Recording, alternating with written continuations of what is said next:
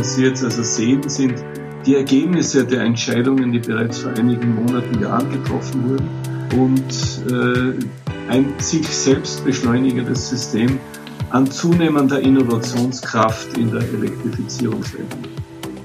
Electrified, der Podcast. An dieser Stelle treffen wir regelmäßig spannende Visionäre und Macher zu einem inspirierenden Gedankenaustausch. Wir sprechen über Themen, die uns bewegen, über Nachhaltigkeit, Digitalisierung und Mobilität. Und das immer vor dem Hintergrund des Wunsches nach Veränderung. Dies ist der Podcast von Electrified, dem Magazin für Mobilität, Nachhaltigkeit und Digitales. Schön, dass Sie dabei sind. Dieser Podcast wird Ihnen präsentiert von Tibber. Der Strompreis schwankt stündlich und ist niedrig, wenn sich viel Strom aus Erneuerbaren im Netz befindet. Der Stromanbieter Tipper hilft mit dynamischen Tarifen und smarter App von dieser Dynamik zu profitieren. Kundinnen zahlen immer nur, was der Strom tatsächlich kostet. Mit Smart Meter oder digitalem Zähler plus Tippers eigenem Stromtracker Puls können intensive Verbräuche, etwa das Laden eines E-Autos, sogar gezielt in die günstigen grünen Stunden gelegt werden. Tipper. Mehr als nur Strom. Die IAA Transportation ist die weltweit größte Messe für Nutzfahrzeuge. Sie fand gerade in Hannover statt. Der Automobilzulieferer Magna hat dort unter anderem seine E-Beam-Technologie vorgestellt. Was sich genau dahinter verbirgt, darüber wollen wir uns in unserem aktuellen Podcast mit Walter Sackel unterhalten. Herr Sackel ist beim Magna Powertrain Direktor für das globale Produktmanagement. Herr Sackel gilt als ausgewiesener Experte für Elektroantriebe. Mein Name ist Frank Mertens. Herr Sackel, herzlich willkommen. Ich freue mich, dass Sie sich die Zeit für das Gespräch genommen haben. Ja, hallo, Herr Mertens. Schön, dass wir die Möglichkeit haben, auch über Nutzfahrzeuge und Elektrifizierung zu sprechen. Bevor wir loslegen mit den inhaltlichen Fragen, erzählen Sie uns doch bitte ganz kurz, was Sie als Direktor für das globale Produktmanagement genau tun, damit wir halt einen Eindruck bekommen, für was Sie dort beim Magna zuständig sind. Ja, meine Rolle in der Magna Powertrain beschäftigt sich mit dem Darstellen der Strategien der zukünftigen Antriebssysteme inklusive natürlich der elektrifizierten Antriebssysteme, aber auch darüber hinaus. Also alle die Themen, die das Energiemanagement im Fahrzeug betreffen, werden also von uns für die zukünftigen sogenannten Roadmaps, also die Planungen der Produktabfolge, äh, vorbereitet.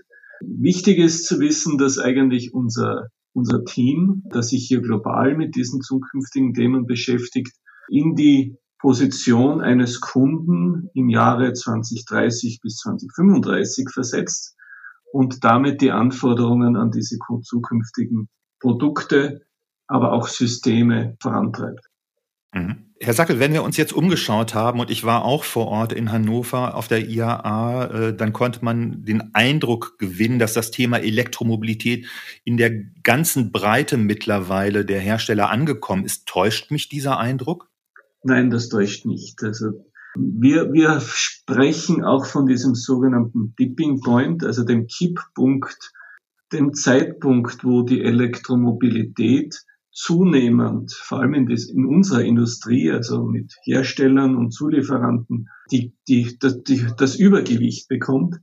Äh, man kann sich das wie eine Waage vorstellen. Dieser Kipppunkt aus unserer Sicht war bereits oder ist deutlich hinter uns, 2020 könnte man sagen, äh, wo also ein Großteil der Entscheidungen bereits in Richtung Elektrifizierung der Antriebsstränge, volle Elektrifizierung der Antriebsstränge getan wurde.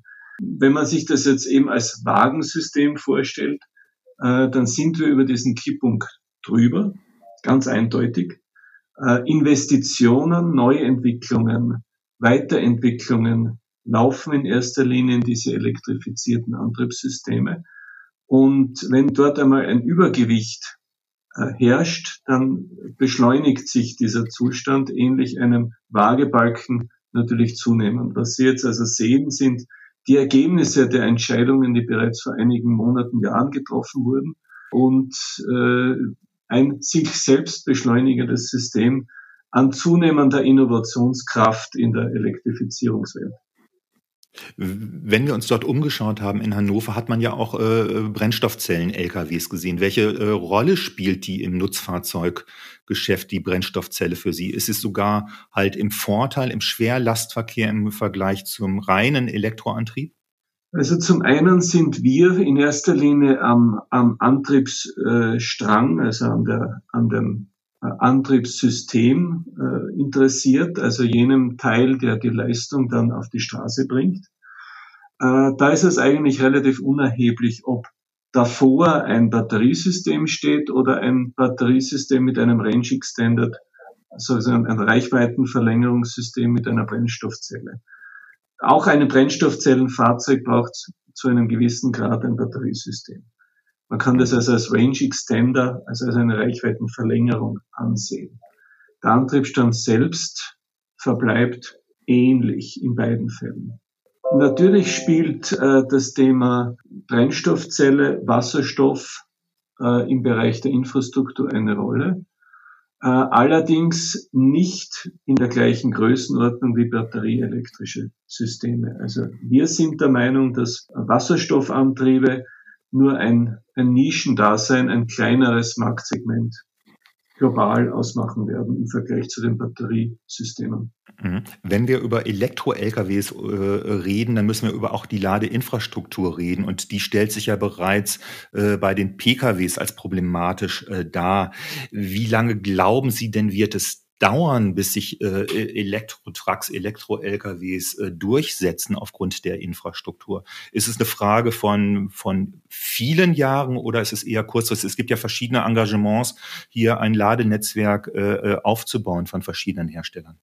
Es gilt in gleicher Form für Nutzfahrzeuge wie für PKWs. Ähm, wir haben heute einen sehr großen globalen Markt an Neufahrzeugen, die wir verkaufen. Wir haben aber auch eine bestehende Flotte. Das heißt bestehende Fahrzeuge im Markt, die äh, unterwegs sind, die heute vornehmlich bedankt werden, also mit äh, Kraftstoffen bedankt werden.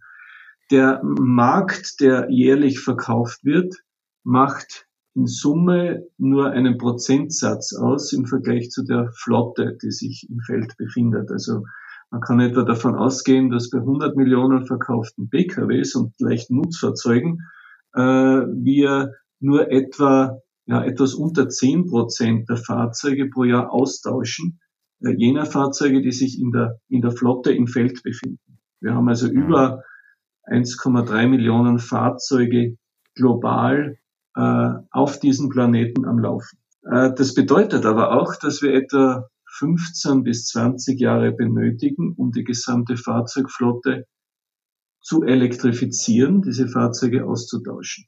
Das ist übrigens auch der Grund, wie es zu der Abkündigung in Europa äh, des im Jahr 2035 kommt, äh, dem Zeitpunkt, wo keine verbrennungsbetriebenen Fahrzeuge mehr verkauft werden sollen. Wie wird das, wie wurde das bestimmt? Äh, es gab die oder gibt die Vereinbarung auch nach dem Paris-Abkommen, dass ab 2050 der Verkehr, die Mobilität äh, emissionsfrei laufen soll. Wenn wir also 15 Jahre im Durchschnitt benötigen, die Flotte auszutauschen, äh, dann müssen wir in 2035 mit dem Verkauf von verbrennungsmotorisch betriebenen Fahrzeugen enden. Daher auch die Antwort auf Ihre Frage, wie lange benötigt man denn dann diese Infrastruktur aufzubauen, um die gesamte Flotte zu bedienen? Äh, Zielsetzung 15 Jahre. Das heißt, bis zum Jahr 2050 muss dann jedes Fahrzeug ausschließlich rein elektrisch geladen äh, oder über Wasserstoff betrieben werden. Äh, ja, das ist die Größenordnung und das ist ja auch nicht unrealistisch. Also wir sprechen ja nicht davon, dass wir morgen bereits jedes Fahrzeug elektrisch laden müssen, sondern mit dem Austausch, mit dem Verkauf, mit dem Inbetriebnehmen von elektrifizierten Fahrzeugen und auch wasserstoffbetriebenen Fahrzeugen muss man eben auch diese Jahresscheiben der Infrastruktur bedienen. Ich hatte das Thema äh, des Verbrennerauses gar nicht auf meiner Agenda, aber ich greife das sehr, sehr gerne auf. Der Polestar-Chef Thomas Ingenlath äh, hatte gerade noch mal gesagt, dass das Ausstiegsdatum 2035 aus seiner Perspektive viel zu spät ist. Äh, teilen Sie diese Auffassung oder teilen Sie sie deshalb nicht aus den genannten Gründen, weil es einfach Zeit braucht, um die Infrastruktur halt halt äh, aufzubauen. Man könnte auch sagen, so argumentiert England ja beispielsweise, dass zur Erreichung der Klimaschutzziele des Pariser Abkommen haben Sie auch gerade thematisiert, ein viel schnelleres Tempo notwendig ist, als es derzeit hingelegt wird. Also wir haben noch einen dritten Aspekt, den wir nicht vergessen dürfen. Äh, der dritte Aspekt in dieser Berechnung, die wir natürlich auch selbst anstellen, ist der Energieträger, also der Strom, den wir in erster Linie für die elektrifizierten Fahrzeuge dann einsetzen. Äh, und die Quelle der Herstellung dieses Stroms. Äh, die derzeitige Planung der Industrie sieht Ähnliches vor, nämlich dass bis zum Jahr 2050 auch die Stromherstellung völlig nachhaltig erfolgen soll. Man hat also zum einen die, den Austausch der Flotte vor, man hat zum zweiten vor, äh, die Ladeinfrastruktur aufzubauen und zum dritten äh, müssen wir aber auch den Energieträger Strom berücksichtigen. Äh, wenn man diese Szenarien, also alle drei Verbesserungspotenziale, so wie es auch das Paris-Abkommen von allen drei Industrien fordert, umsetzt, dann ergeben sich Lebenszyklusanalysen von Fahrzeugen, die jeweils dann halt sechs bis zehn, 15 Jahre in Betrieb sind. Das heißt, wir bringen sie heute zum Beispiel in den Markt. Äh, sie haben heute einen Strommix 2022.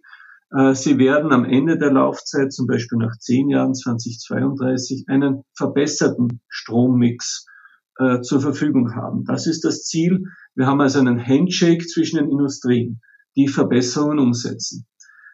Das Interessante daran ist jetzt, dass heute, Stand heute, äh, ein großes Potenzial nach wie vor von Plug-in-Hybrids besteht, da die Stromträger, äh, der Energieträger noch nicht völlig nachhaltig äh, in der Industrie angekommen ist. Äh, wir haben in fünf bis zehn Jahren dann bereits den Kipppunkt erreicht, wo das batterieelektrische Fahrzeug Vorteile hat, weil auch der Energieträger sich verbessert hinsichtlich äh, nachhaltiger äh, Energien wie äh, Photovoltaik, Windkraft etc., Wasserkraft. Äh, das heißt, äh, die Planungen laufen an sich synchron. Wir gehen vollkommen damit einher, dass die derzeit dargestellten Ziele zueinander passen. Und wenn also einer schneller wird, zum Beispiel der Pkw-Bereich oder auch der Nutzfahrzeugbereich, mit höheren Raten an batterieelektrischen Fahrzeugen versus Hybriden oder Verbrennern, dann äh, muss man sich ganz klar anschauen, ob nicht der zweite Partner, nämlich Energieträger, auch schneller werden muss. Äh, das heißt, man muss sehr vorsichtig sein, hier synchron vorzugehen. Mhm. Aber er muss ja schneller werden. In Deutschland legt man ja halt äh, da auch ein besonderes Tempo halt, zumindest was äh, das Klimaschutzgesetz betrifft, halt an den Tag, wo man bis 2030 halt 80 Prozent Erneuerbare am Strommix haben will. Äh, und andere Länder äh, sind da vielleicht nicht ganz so, ganz so schnell. Vielleicht das als, als Einschub. Ich würde gerne den Plug-in-Hybriden aufgreifen, den Sie gerade genannt haben. In Deutschland läuft die Förderung für den Plug-in-Hybriden Ende des Jahres aus. Deutschland ist halt nur ein Markt in Europa. Welche Zukunft sehen Sie denn grundsätzlich für den Plug-in-Hybriden? Der ist ja sehr in der Kritik aufgrund äh, seiner Effizienz. Es ist ja immer nur auf dem Papier ein Verbrauchswert von 1,5 bis 2 Litern je nach äh, Größe des Motors gegeben und der in der Realität ja deutlich darüber liegt, weil viele halt den Plug-in-Hybriden nicht laden. Also wie schaut es mit der Zukunft vom äh, Plug-in-Hybriden aus aus Ihrer Perspektive? Also exakt, das ist auch das Problem. Der, der Homologationszyklus äh, zeigt aus unserer Sicht ein Nutzungsverhalten, das nur unter großen Anstrengungen oder sagen wir mit hoher Motivation von einem äh, Endkunden erreicht wird. Aus meinem persönlichen Umfeld kann ich sagen, dass es durchaus Personen gibt, die das erreichen können. Also grundsätzlich, wenn die Motivation hochgehalten ist, ist, das erreichbar.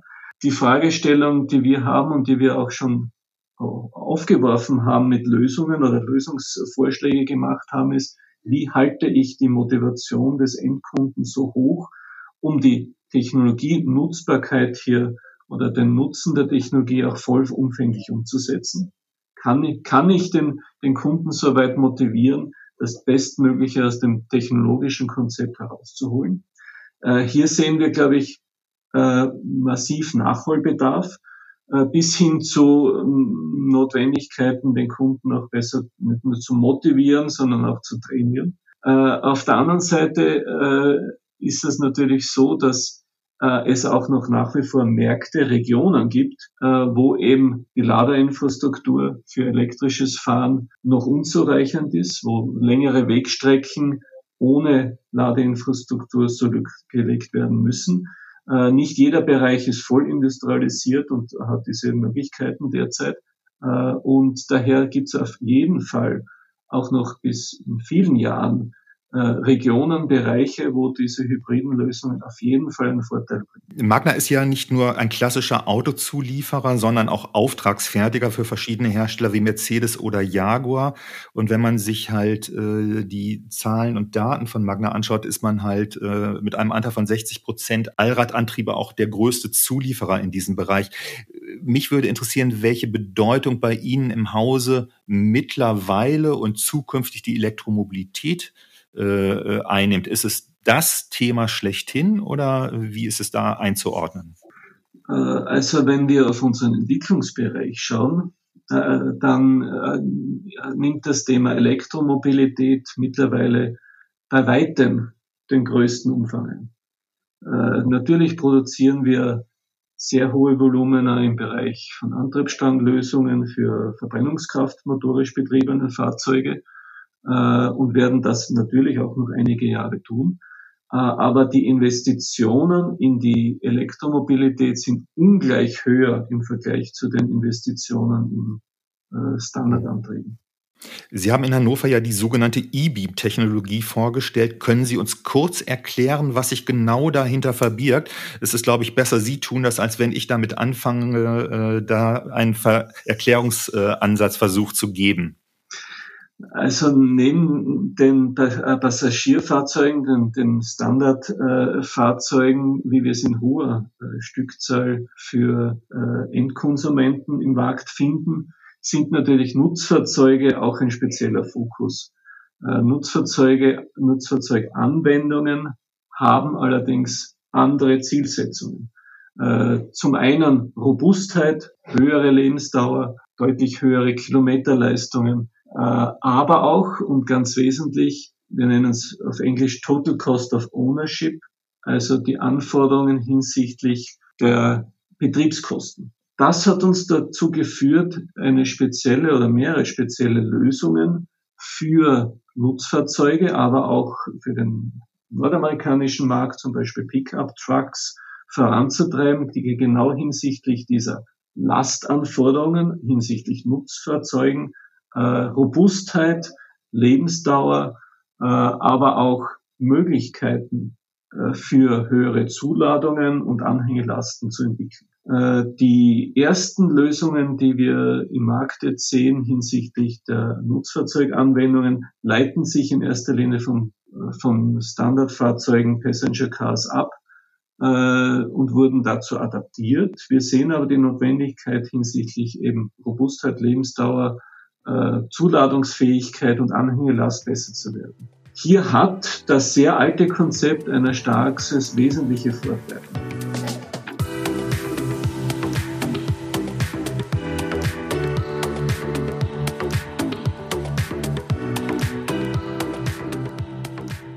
Diese Lösungen haben sich nicht ohne Grund über Jahrhunderte im Markt gehalten, nämlich weil sie genau dort ihren Zielfokus haben und wir haben also jetzt die Elektrifizierungswelt auch äh, hinsichtlich dieser Anwendungen äh, optimiert und eine E-Beam, wie wir es jetzt vorstellen, verbindet also den Robustheitsansatz mit der Elektrifizierungswelt. Hat noch dazu den Vorteil, dass die sehr robusten Rahmen basierenden Fahrzeugkonzepte sich damit bestmöglich verbinden lassen. man kann also dann das, sagen wir, das, das Chassis oder die Basis des Fahrzeugs nahezu unverändert belassen, integriert in diesen Rahmen das Batteriesystem und addiert dann äh, die E-Beam als Antriebssystem, äh, um eben exakt Anhängelast, Zuladung, Robustheit am selben Niveau zu belassen und keine Einschränkungen hinzunehmen.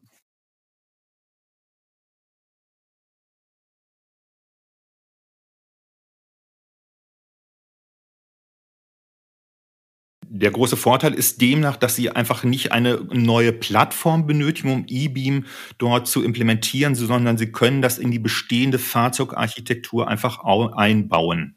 Äh, korrekt, richtig. Und das hat ja seinen Grund, warum diese Fahrzeugarchitekturen so gewählt wurden und sich auch so bestätigt haben im Markt, weil sie eben diese Robustheit äh, und auch die Möglichkeiten der Zuladung bieten. Äh, und, und neue Architekturen, die jetzt eher aus dem typischen Sedan-Bereich der Fahrzeuge abgeleitet sind, äh, sind nur schwer auf das Niveau dieser Zuladungswerte zu bringen, wie wir es hier in dem Nutzfahrzeugbereich finden wollen. Ist das aus Ihrer Perspektive auch der größte Vorteil, dass es hier eine Elektrifizierung des Antriebsstranges auch für Fahrzeuge geben kann, die ursprünglich als reine Verbrenner konzipiert worden sind? Äh, in dem Fall ja. In dem Fall ganz klar ja. Wir, wir haben also auch ein Pickup-Fahrzeug äh, umgerüstet äh, und sehen dort, wie einfach das dann eigentlich möglich ist. Man kann also dort ohne gravierende Änderungen des Gesamtfahrzeugs äh, in die Elektrifizierung gehen. Äh, und äh, spannend war auch zu sehen, dass wir hier nicht einmal wesentliche Mehrgewichte zu verzeichnen haben. Also unser Intelligent Force Pickup Demonstratorfahrzeugs mit einem elektrischen Antrieb an der Vorderachse, einer E-Beam an der Hinterachse, dem Batteriesystem, hat durch Ersatz des verbrennungsmotorischen Antriebsstrangs inklusive Dank und Ersatz in Richtung Elektrifizierung nur unwesentlich an Gewicht zugelegt aber die Robustheit hinsichtlich Anhängelastzuladerung aber behalten. Äh, wie viel Mehrgewicht äh, schleppt man jetzt mit sich rum, wenn man E-Beam verbaut? Äh, man muss das im Gesamtkontext sehen. Also wie gesagt, die, die E-Beam mit ihren Lenkern, Anlenkpunkten äh, ist in erster Linie äh, ja deutlich leichter als ein Antriebskonzept, das äh, auf eine Mehrlenkerachse dann mit entsprechenden Hilfsrahmen in einem rahmenbasierenden Fahrzeug integriert wird. Und wie gesagt, in Summe äh, im Gesamtfahrzeug ist man hier auf ähnlichem Niveau dann. Möglicherweise für Sie eine rhetorische Frage. Ich stelle sie Ihnen trotzdem. Äh, wird die Elektrifizierung im Nutzfahrzeugbereich deutlich beschleunigt durch E-Beam? Sie wird beschleunigt durch äh, den, den allerobersten Anspruch, den wir im Nutzerfahrzeugbereich finden. Und das ist eben die, das sind das, ist das Thema Betriebskosten. Äh, das heißt Total Cost of Ownership. Äh, hier geht es also im Vergleich zu, zu äh, Fahrzeugen für den persönlichen Kunden in erster Linie darum, wie die Betriebskosten optimiert sind. Und Elektromobilität bietet bereits Vorteile. Äh, mhm. Die Investitionskosten solcher Nutzfahrzeuge mögen noch etwas höher sein, äh, aber die Betriebskosten sind mittlerweile deutlich geringer. Und daher äh, haben also Betriebe Unternehmen, die in erster Linie auf Kostenbasis kalkulieren, bereits einen Vorteil daraus. Und das zieht natürlich den, den Markt in Richtung äh, der Elektrifizierung. Können Sie sagen, was für eine Kostenersparnis äh, entsteht? Das hängt natürlich sicherlich vom Modell ab, das ist keine Frage, aber gibt es so, eine, so einen Durchschnittspreis, wo man sagen kann, das ist über die, das Leben, den Lebenszyklus die, die Ersparnis, die ich mit so einem E-Beam-Antrieb äh, habe? Äh, möchte ich so nicht direkt beantworten, weil es natürlich von den Verträgen der Energiekosten dann abhängt und vor allem auch von mhm. der Region und dem, und dem, Land oder beziehungsweise wirklich von dem Energieunternehmer im Vergleich mhm. zu den typischen Spritkosten, die wir äh, derzeit vorfinden. Äh, die schwanken nach wie vor sehr stark, also elektrischer Strom äh, schwankt allein über den Tag schon hm, plus minus 50 Prozent. Äh, aber es, sagen wir, die Betriebskosten elektrischer Fahrzeuge sind signifikant besser als verbrennungsmotorisch betriebene Fahrzeuge. Daher sieht man eben diesen Trend bis hinauf zu den schweren Nutzfahrzeugen. Also selbst die schwerste Klasse wird nach jetzigem Stand batterieelektrisch betrieben Vorteile in den Betriebskosten versus dem Verbrennungsfahrzeug haben. Was für Märkte und Segmente sprechen Sie mit eBeam insbesondere an? Vor allen Dingen die USA mit den Pickups oder welche Märkte sind es? Wir sprechen derzeit die, die oberen Marktsegmente der leichten Nutzfahrzeuge an. Das geht dann bis etwa sieben Tonnen äh, Gesamtgewicht mhm. der Fahrzeuge. Äh, dort haben wir auch entsprechende Lösungen vorbe vorbereitet, die bereits in Serien gehen können. Wir untersuchen aber auch Lösungen weit darüber hinaus, äh, bis also zu den obersten Segmenten, den 40 Tonnen Fahrzeugen. Äh, und hier kann man durchaus Synergien ziehen. Und, und man sieht also, dass äh, auch dort dann die Elektrifizierung mit der E-Beam eine, eine sehr, sehr attraktive Lösung sein wird. Mit anderen Worten, es gibt jetzt keine Märkte, wo Sie sagen würden, das ist jetzt unser, einer unserer, unserer wichtigsten Märkte, wie die USA beispielsweise. Wir sehen äh, von, von der Abfolge her Europa als, als das sagen wir, erste Land, das äh, mit sehr hohen Volumen in Richtung Elektrifizierung läuft. Das zweite äh, gro große Gebiet ist China und, und Asien, äh, wo wir also auch dort äh, sehr hohe Volumina haben. Äh, das dritte Land äh, ist USA, das sagen wir, etwas knapp danach mit hohem Volumen erfolgt, äh, wo also jetzt gerade ein hoher Hub erfolgt, auch über die aktuelle Regierung und die aktuellen Übernahme der Paris-Ziele, ein hoher Hub und eine Investition in diese Richtung erfolgt. Aber grundsätzlich sind das die drei großen Regionen. Der Pickup-Markt generell ist in den USA ja extrem groß, äh, mhm. äh, weil er praktisch das Standardfahrzeug dort repräsentiert und damit äh, ist es dort also nicht nur als Nutzfahrzeug äh, attraktiv, sondern das ist eigentlich das typische Transportfahrzeug eines, eines äh, Standardkunden in, in den USA. Aber wenn wir über die USA und Pickups reden, dort äh, ist Marktführer ja, Marktführer ja der Ford F150. Dann sprechen, da zielen sie ja nicht auf Ford oder beispielsweise Chevrolet an, ab, die ja äh, selber jetzt planen, in Kürze bereits äh, Elektroversionen äh, anzubieten, sondern wahrscheinlich eher die asiatischen Hersteller wie Toyota und Nissan. Also man, man muss eigentlich sagen, dass die, die erste Generation dieser elektrifizierten Systeme Einschränkungen hinsichtlich Zuladung und Anhängelast haben. Ja. Und wir zielen auf einen Markt ab, der diese Einschränkungen nicht mehr hinnimmt. Äh, mhm. Weil diese Fahrzeuge ja zunehmend die bestehenden ersetzen. Also die erste Generation, so wie wir es derzeit sehen im Markt, äh, dieser elektrifizierten Pickups, äh, sind zwar elektrifiziert, können aber hinsichtlich ihrer Möglichkeiten das bestehende große Feld der Pickups nicht vollständig ersetzen. Ich würde mal sagen, sie haben durchaus ihren Fokus mehr im, im städtischen Bereich äh, als in den Arbeitsaufgaben, die man einem typischen Pickup dann zuteilt. Äh, man wird also dann mit steigenden Volumina sehr wohl äh, Notwendigkeiten sehen, äh, die exakt gleiche Robustheit, Zuladung, Anhängelast wieder darzustellen. Und dann wird man also ab der zweiten Generation dieser Fahrzeuge sehr wohl auch auf die E-Beam zurückgreifen wollen. Mhm. Sie hatten vorhin schon den E-Intelligent Force Antrieb äh, äh, kurz thematisiert. Äh, E-Beam ist dann also integraler Bestandteil auch von diesem, von diesem äh, Force Antrieb, E-Intelligent Force Antrieb. Oder muss man die separat voneinander sehen? Ist das eine ohne das andere verbaubar? Wahrscheinlich nicht. Äh, ja, also wir, wir kommunizieren in der Form, dass wir zum einen Produkte haben, also zum Beispiel die E-Beam oder auch elektrifizierte Antriebssysteme für unabhängige Radaufhängungen. Äh, zum anderen bieten wir aber auch ge äh, gesamte Antriebsstranglösungen an. Intelligent Force ist also ein, eine Antriebsstranglösung, die sämtliche Komponenten, äh, Produkte mhm. auf der Ebene beinhaltet. Man kann das auch separat sehen, das sind also Einzelprodukte, die sich zusammenfügen lassen oder eben gemeinsam. Warum ist uns diese gemeinsame Darstellung eines Intelligent Force Systems so wichtig? Äh, weil wir hier natürlich auch gemeinsam zum Beispiel über zwei Antriebe Effizienz und Reichweite optimieren können.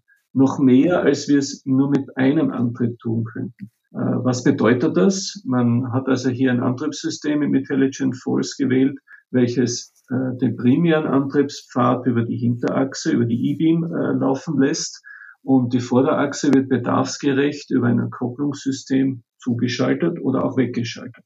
Bedeutet, ich habe alle Traktionsevents, äh, alle hohen Beschleunigungen auch über ein Antriebssystem mit zwei Antrieben und zwei Achsen bedient kann aber dann auf dem Highway äh, oder bei Bedingungen, wo die Lastanforderungen niedriger sind, die zweite Achse komplett entkoppeln, äh, um die Reichweite zu verlängern. Äh, diese Abläufe im Fahrzeug sind komplex, lassen sich auch zueinander optimieren und die ermöglichen uns zusätzlich, äh, also auch zur Performance, zu den Leistungsfähigkeiten eben auch Effizienz, Reichweite etc. zu optimieren. Wenn ich mir die Leistungsdaten anschaue, beim Intelligent Force Antrieb sind es bis zu 585 PS. Braucht es auch äh, bis zu sieben Tonnen so viel Leistung oder ist das ein bisschen zu viel des Guten, was Sie hier anbieten? Ähm, gute Frage. Der, die die äh, Leistungsanforderungen, also zwei Kommentare dazu. Die Leistungsanforderungen in Nutzfahrzeugen äh, sind in erster Linie ausgelegt auf Continuous Power, also Dauerleistung. Äh, warum ist das wichtig? Weil wir es hier mit schweren Fahrzeugen zu tun haben, die auch über Berge fahren wollen, äh, die Passstraßen fahren, beziehungsweise zumindest auch äh, Strecken fahren, die mit hohem Gewicht, zum Beispiel auch einem schweren Anhänger, in einer relevanten Geschwindigkeit zu fahren sind. Äh, wenn Sie also mit 60 Miles per Hour, 60 Miles per Hour in den USA über diverse äh, Highways fahren wollen, dann brauchen Sie eine durchschnittliche Dauerleistung, die angemessen ist. In elektrifizierten Antrieben ist die Spitzenleistung immer ein deutlich höherer Wert im Vergleich zur Dauerleistung, der kühlungsbedingt äh, eben nur eine Teil, eine, einen geringeren Wert darstellt. Das heißt, wenn wir Dauerleistung für diese Fahrzeuge zum Befahren dieser Bergstrecken mit einer signifikanten Steigung an einem hohen Gewicht darstellen wollen, dann ergeben sich daraus, automatisch oder einfach auch Spitzenleistungen, die deutlich höher sind. Die kann man dann für Beschleunigungsfahrten oder Überholvorgänge nutzen, äh, aber die Auslegungskriterien sind mehr die Dauerleistung. Das zum einen. Zum anderen, wenn wir also auch diese Dauerleistung haben und die Spitzenleistung verfügbar haben, dann kann man sich die Frage stellen, wer braucht das denn in solchen Fahrzeugen? Es ist allerdings so, dass wir von bei elektrifizierten Fahrzeugen zuerst an die Reichweite denken müssen. Das heißt, welche Batteriegröße ist verbaut, welcher Energieinhalt ist verbaut, um diese Fahrzeuge auch, diesen Fahrzeugen auch eine äh, ausreichende Reichweite zu geben. Aus der Reichweite und Batteriegröße, vor allem aus der Batteriezellenanzahl, äh, ergibt sich dann aber auch ein, durchaus eine Leistungsfähigkeit des äh, Batteriesystems. Äh, und äh, daraus lässt sich dann ableiten, dass diese Leistungsfähigkeit äh, auch über Antriebe genutzt wird. Das heißt, ich starte nicht mit der Definition der Leistung der Antriebe zuerst, sondern ich starte zuerst mit der Auslegung der Batterie. Wenn diese Batterie eine gewisse Leistungs, äh, ein gewisses Leistungsvermögen hat, äh, dann werde ich das auch in den Antrieben nutzen. Mit welchen Reichweiten oder mit welchen Batteriegrößen äh, rechnen Sie denn momentan? Sind es 400 Kilometer, die dann halt eher so für so Logistiker äh, eine Rolle spielen oder sogar dann halt auch noch größere Reichweiten? Das sind in etwa die Reichweiten, ja. Wenn, wenn man also äh, deutlich drüber geht bei den schweren Nutzfahrzeugen, äh, kann man machen, dann werden die Batterien also noch einmal größer, aber auch die Ladezeiten. Grundsätzlich müssen ja auch die Fahrer an ihre Pausen denken und das, die sind sogar gesetzlich vorgesehen. Äh, wir sehen hier zunehmend einen, also im Vergleich vor allem zu den verbrennungsmotorischen betriebenen Fahrzeugen, den Trend, dass wir deutlich kürzere Reichweiten dargestellt werden, auch weil sich der Kreis der Fahrer offensichtlich nicht mehr, nicht mehr äh, damit abfindet, über tausende Kilometer ohne Stopp durchzufahren.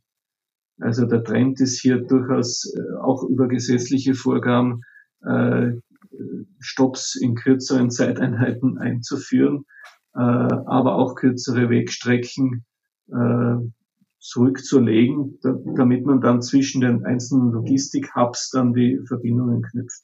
Welche Herausforderung ist an das System gestellt, wenn ich mir das maximale Drehmoment anschaue? Ich musste zweimal hinschauen, ob ich das richtig gelesen hatte. Es sollen ja bis zu 4950 Newtonmetern sein.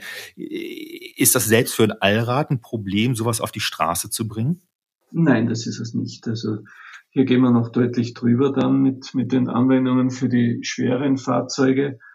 Äh, aber grundsätzlich ist das nur eine Frage der Übersetzung im, im, im äh, dem Getriebe, das da nachgelagert ist. Hier kann man für gewisse Anwendungen natürlich in eine Mehrgängigkeit äh, gehen und denken. Äh, aber grundsätzlich äh, ist das, äh, sagen wir, auch für schwere Nutzfahrzeuge ein, ein Bereich, den man gut abdecken kann. Welche Rolle kommt der Software bei all dem zu? Erheblich. Wie schon gesagt, äh, das, das Software ist die Ablaufsteuerung. Das äh, System, das also auch mehrere Antriebe zueinander regelt und steuert. Äh, und der Bereich der Software ist, ist, ist einer der wesentlichsten Themen bei den elektrischen Antrieben.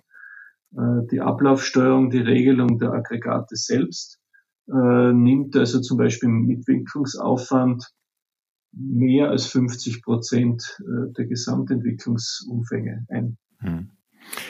Ich möchte zum Abschluss äh, nochmal auf das Thema äh, CO2-Reduktion kommen. Damit hatten wir äh, ja quasi begonnen mit den Klimazielen. Gibt es Berechnungen, die sagen, mit E-Beam gibt es bei der Fahrzeugklasse XY so viel CO2-Ersparnis? Haben Sie sowas angestellt oder Modellierung? Wir haben Modellierungen zu Lebenszyklusanalysen. Äh, wir berücksichtigen dort eben den gesamten, äh, äh, die, die, die gesamte Zulieferantenkette zur Darstellung sämtlicher einzelnen Komponenten. Praktisch von der Mine, der, der, der Rohmaterialien weg bis zur, zur Produktion des Assemblierens der Aggregate. Dann natürlich auch den Betrieb der Aggregate und am Ende des Tages äh, gibt es dann auch noch den Vorteil des, äh, des Recyclings. Denn im Recycling werden also Rohstoffe wiedergewonnen, die es ermöglichen, weniger Energie einzusetzen, als wenn wir die Rohstoffe von der Mine, vom, vom, vom wirklichen Rohmaterial her beziehen würden. Also die Kreislaufwirtschaft spielt für Sie eine ganz äh, wichtige Rolle bei der ganzen Chose. Korrekt, das ist, ist bereits berücksichtigt, zum Teil ja auch gesetzlich vorgegeben in gewissen Ländern. Also es muss dargestellt sein, es muss ein Konzept dazu erarbeitet sein, in Europa zum Beispiel. Äh, und zum Zweiten ist es auch ein energetischer Vorteil, aber auch ein Vorteil in, in, der, in der Abhängigkeit der Generierung von Rohstoffen. Äh, wenn ich also eine zweite Quelle habe, nämlich aus dem, aus dem Recyclingprozess, dann verringere ich auch deutlich die Abhängigkeiten. Äh, wesentlich ist aber bei all diesen Elementen, wie schon zu Beginn genannt, der Energieträger. Äh, der zieht sich natürlich bei allen Prozessen durch, quer durch.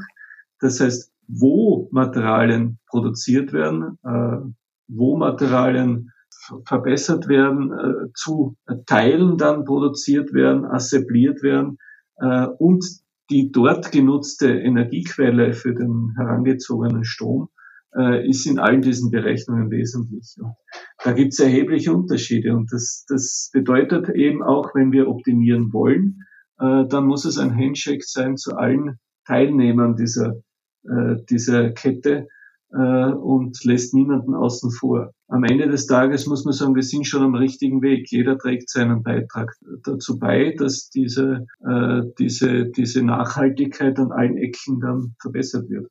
Würden Sie eine Prognose wagen, wann sich der äh, E-Antrieb bei den Nutzfahrzeugen durchgesetzt haben wird? Äh, wird es dann die Zeitspanne 2035, die wir eingangs schon angesprochen haben, sein? Oder glauben Sie, dass das eher der Fall sein wird? Das ist sicher nicht ganz falsch. Äh, also diese Zeiteinheit ist sicher, sicher richtig.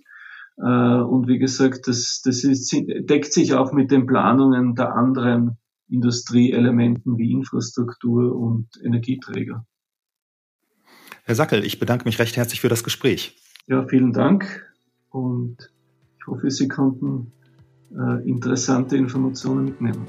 Habe ich getan. Ich danke Ihnen recht herzlich. Auf Wiederhören. Vielen Dank für Ihr Interesse an Electrified, der Podcast. Sie finden uns auf Spotify, Apple Podcast, Google Podcast und natürlich auf unserer Webseite electrifiedmagazin.de.